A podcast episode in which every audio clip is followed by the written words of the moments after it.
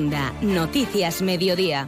Jorge Tirapu. Hola, ¿qué tal? Buenas tardes. Las instituciones navarras trabajan en la tramitación de los presupuestos, la herramienta fundamental para su funcionamiento diario. Las cuentas del Gobierno prevén ver la luz a inicios de marzo, una fecha similar que baraja el Ayuntamiento de Pamplona. También trabajan en ello otros consistorios de la comunidad foral. Hoy la presidenta de Gobierno y secretaria general del PSN, María Chivite, ha tendido la mano de su formación a UPN para aprobar los presupuestos en los ayuntamientos de Valle de Hues, y Barañain, donde no tiene mayoría. Y en todo caso, bueno, pues la decisión es de UPN. Nosotros eh, dijimos desde el primer momento mano tendida, de hecho ya se estaban negociando.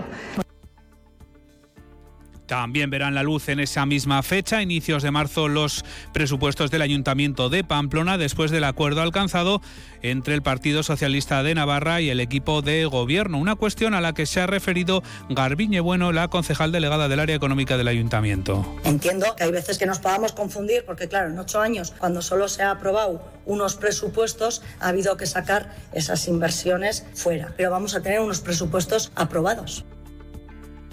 Consistorio en el que ha habido unanimidad para sacar adelante una moción en la que se impulsan los proyectos del botón del pánico en algunos comercios del casco viejo de Pamplona y denuncias online en el comercio de la capital Navarra. Una iniciativa presentada por UPN. Cristina Ibarrola, su portavoz. Permitir pueda tramitar desde cualquier dispositivo una denuncia y no tenga que acudir a dependencias policiales. El segundo proyecto permitirá, a través de un botón de alarma, que la policía pueda visualizar la cámara del comercio y actuar de forma inmediata. Y hoy varios sindicatos han protestado por el número alto de fallecimientos en accidentes laborales de este año y han advertido de que Navarra es líder en accidentes de trabajo, muchos de ellos en la carretera. Y Manuel Pascual es el portavoz del sindicato ELA. El sindicato defiende la necesidad de que Navarra asuma la competencia de inspección de trabajo. Hay que exigir al gobierno de Navarra que multiplique los medios que destina a la prevención de riesgos laborales. Tiene que abandonarse la apuesta por el diálogo social y esos presupuestos tienen que incluir medidas concretas y Crystal Fighter y Amaral son los principales carteles del festival, Festinal, eh, Propuestas Sonoras, que ha anunciado hoy Anselmo Pinilla, su portavoz. La idea es darle continuidad. Obviamente hemos tenido que reducir un poco en el cartel en cuanto a cantidad de artistas, ya que, bueno, nuestro festival pues la aforo da para lo que da, pero bueno. Festival Estaciones Sonoras. Son las 2 y 33 minutos, comenzamos. Onda Cero Navarra. Noticias Mediodía. Las instituciones trabajan durante estos días en la tramitación de sus presupuestos. Esta, recordamos, es la herramienta fundamental para su funcionamiento diario. Las cuentas del Gobierno de Navarra prevén ver la luz a inicios de marzo, una fecha similar que baraja también el Ayuntamiento de Pamplona, Milagros Bidondo. Hoy la presidenta del Gobierno y secretaria general del PSN, María Chivite, ha tendido la mano de su formación para aprobar los presupuestos en los ayuntamientos del Valle de Hues, Estella y Barañain, gobernados por UPN en minoría. Y en todo caso, bueno, pues la decisión es de UPN. Nosotros eh, dijimos desde el primer momento mano tendida, de hecho ya se estaban negociando. Tanto en Estella como en Valle de Hues eh, se estaban negociando con las correspondientes alcaldías esos presupuestos. Ante eso, bueno, pues eh, ellos sabrán lo que hacen, ¿no? Palabras que llegan un día después de la decisión de la formación regionalista de no negociar con el Partido Socialista tras su respaldo a la moción de censura en Pamplona. Escuchamos a Javier Esparza. Pues nosotros no vamos a negociar con el Partido Socialista porque el Partido Socialista, pues yo creo que, en fin, eh, miente de forma compulsiva todos los días y no es de fiar, no tiene ninguna credibilidad. Pero no ya con nosotros, ni, para el conjunto de la sociedad navarra, obviamente tampoco. En las mismas fechas que el Gobierno de Navarra aprobará sus presupuestos, a inicios de marzo prevé hacerlo el consistorio de la capital Navarra. Cuentas que, salvo sorpresa, van a salir adelante con el respaldo del equipo de gobierno y del Partido Socialista de Navarra. Cabe recordar que los socialistas van a sacar adelante las suyas en Navarra gracias al respaldo de Bildu, Natalia Alonso. La concejal responsable del área económica del Ayuntamiento de Pamplona, Garbiñe Bueno, ha anunciado que la aprobación de presupuestos supondrá avanzar en ámbitos como el Paseo Sarasate y Pío XII. La concejal regionalista María Echavarri mostraba su preocupación porque no salga adelante inversiones importantes para los ciudadanos y le replicaba a Garbiñe Bueno que presumía de su respaldo a los presupuestos. Eh, los presupuestos que van a atender a las necesidades, sin embargo las inversiones no van a atender a las necesidades. Ha dicho que van a atender a los acuerdos, se irá repartiendo la carta entre toda la coordinadora del no que ahora están gobernando este ayuntamiento. Nos preocupa, nos preocupa que las inversiones no atiendan al mismo criterio que los presupuestos, a las necesidades, sino a, a, la carta que se tienen que repartir entre entre todos. Por supuesto que dentro de esos presupuestos estarán las inversiones. No vamos a necesitar sacar las inversiones fuera porque vamos a tener unos presupuestos aprobados. Entiendo que hay veces que, que nos podamos confundir porque, claro, en ocho años, cuando solo se ha aprobado unos presupuestos, ha habido que sacar esas inversiones fuera. Pero vamos a tener unos presupuestos aprobados. Por su parte, la portavoz del PSN, Marina Curiel, agradecida a la coalición Abertzale que haya puesto fecha a las cuentas, algo que reprochaba a UPN. Y luego, bueno, pues los presupuestos nos alegra saber que ya hay una fecha, cosa que UPN nunca llegó a presentar ni siquiera fecha para presentar los presupuestos. Hoy los sindicatos, la CGT, este y las SKN, el AIRU han protestado y lo han hecho frente al alto número de fallecimientos en accidentes laborales de este año. Han advertido de que Navarra es líder en accidentes de trabajo, muchos de ellos en la carretera. Piden al gobierno de Navarra que tome medidas inmediatas para reducir el elevado número de desplazamientos. A juicio de él, la alta siniestralidad se debe a que las empresas incumplen sistemáticamente la normativa de prevención y el gobierno renuncia a incrementar los medios de inspección apostando por un diálogo social ineficaz. Han remarcado, Navarra sigue batiendo récords en siniestralidad laboral con unas tasas que no dejan de crecer en los últimos tiempos y no parecen tener límite. Ante esta situación, Manuel Pascual, coordinador de la en Navarra, especifica cuáles son las principales reivindicaciones que Navarra asuma la competencia de inspección de trabajo, lo que posibilitaría duplicar el número de inspectores que hay en Navarra, que es mucho menor a la media de la Unión Europea.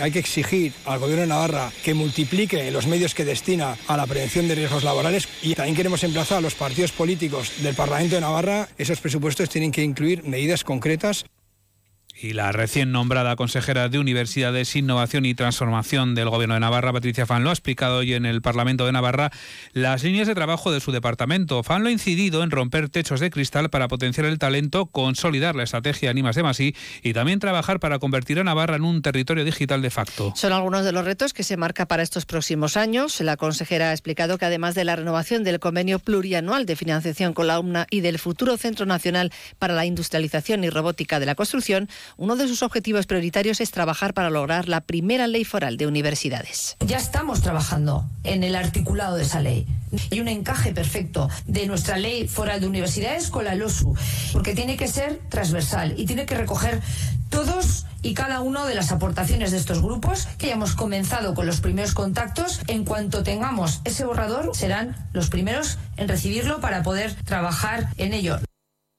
FAN ha anunciado la elaboración del segundo plan de ciencia para adaptarse a la nueva realidad, que pondrá en valor la profesión científica. También ha resaltado el trabajo del departamento enfocado a asumir las transferencias de becas e IMAS de Masi.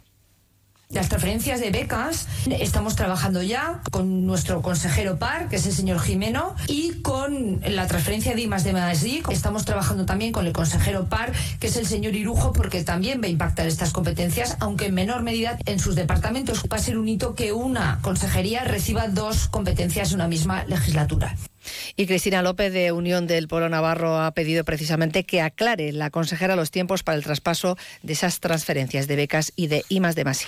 En cuanto a la transferencia de las competencias de becas y de I de MASI, unas queremos pedirle que nos aclare los tiempos. El 10 de noviembre de 2023, Pedro Sánchez, por parte del Partido Socialista Obrero Español, firmó con Antonio Ortuza, del PNV, un documento en el que se fija la transferencia a Navarra de ambas competencias en el plazo de seis meses. Es decir, deberían estar transferidas el 10 de abril de 2024. La sección segunda de la Audiencia de Navarra ha condenado hoy a 17 años de prisión a un vecino de Tudela que el 7 de enero de 2022 asesinó a su esposa en el domicilio que compartían en la capital ribera. Además, se le ha impuesto una medida de libertad vigilada de 10 años a cumplir tras la, tras la pena de prisión. En el momento de los hechos, el encausado presentaba trastornos mentales y del comportamiento debidos al consumo de drogas y sustancias psicotrópicas sobre un trastorno mixto de la personalidad. Y les contamos también que en el Ayuntamiento de Pamplona ha salido adelante una moción en la que se impulsan los proyectos del botón del pánico en algunos de los comercios del casco viejo de la capital Navarra y denuncias online en el comercio de Pamplona. El tripartito y el Partido Socialista han apoyado la moción presentada por UPN en la que se pedía continuar con las medidas que se habían puesto en marcha para frenar los hurtos y también otros pequeños delitos en los establecimientos comerciales. Cristina Barrola es la portavoz de UPN en el Ayuntamiento. Hoy hemos conseguido que se aprueben en el Ayuntamiento dos proyectos que facilitan la vida de los ciudadanos de Pamplona. El primero va a permitir pueda tramitar desde cualquier dispositivo una denuncia y no tenga que acudir a dependencias policiales. El segundo proyecto permitirá, a través de un botón de alarma, que la policía pueda visualizar la Cámara del Comercio y actuar de forma inmediata. El proyecto Pamplona Capital Mundial de la Pelota se va a presentar mañana dentro de la Feria de Turismo Profesional FITUR, que se va a inaugurar este miércoles en Madrid. Un proyecto transfronterizo que, según el concejal delegado de Promoción Económica, Coldo Martínez, pretende mostrar una visión actualizada, moderna y viva del mundo de la pelota. Coldo Martínez. Pues revitalizar la pelota y relacionarla con el cambio climático y la sostenibilidad, con la inclusión social, el equilibrio entre barrios, con una gestión pública innovadora, con cultura y con turismo y con comercio, y que yo espero que Pamplona sea capital mundial de la pelota, con un centro de interpretación de la pelota. Voy a ser un poco optimista en esta legislatura.